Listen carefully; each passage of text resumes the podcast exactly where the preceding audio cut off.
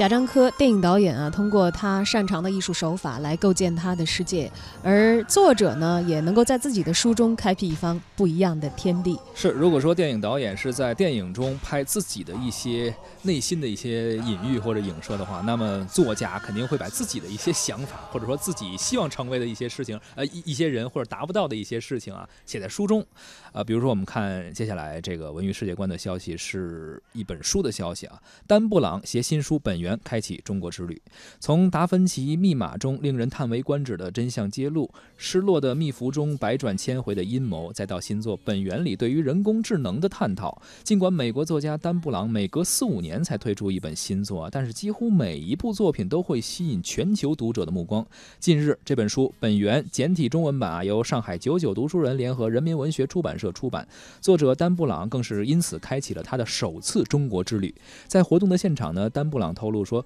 新书本源写作的时间长达四年啊，而从小就纠结于科学与宗教的问题少年，现在成了一个着迷于此的问题作家。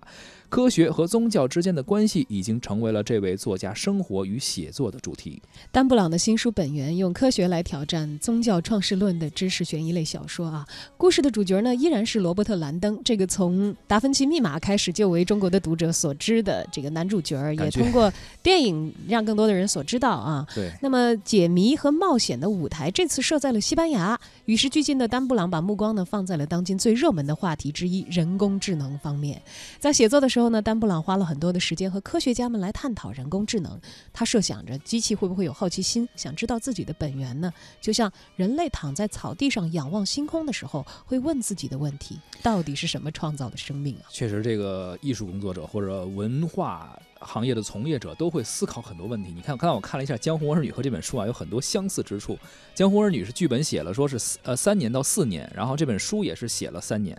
而刚刚说丹布朗这个新书的主角啊，永远是罗伯特·兰登，而贾樟柯导演的 女主角永远都是由赵涛来扮演啊，而且都是在思考很多问题。然后贾樟柯导演说的是江湖啊，而丹布朗写的是现在最前沿宗教和科学之间的矛盾。没错，你看，虽然我们捋出了他们那么多的相似，可能这仅仅是他们身为艺术创作者，呃，必须要有的一些职业上的相似，而他们所展现的精神世界和他们所关心的问题，可能在相似之中更多的是不同。嗯，我们也会借由这些这个外国创创作者他们的。作品吧啊，来了解和我们不同的文化，同时呢，也来关注全人类共同的思考。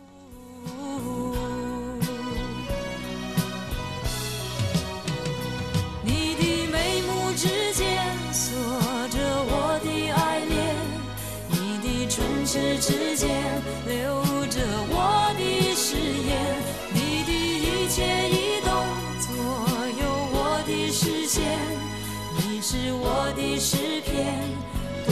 千遍也不厌倦，你的眉目之间锁着我的爱恋，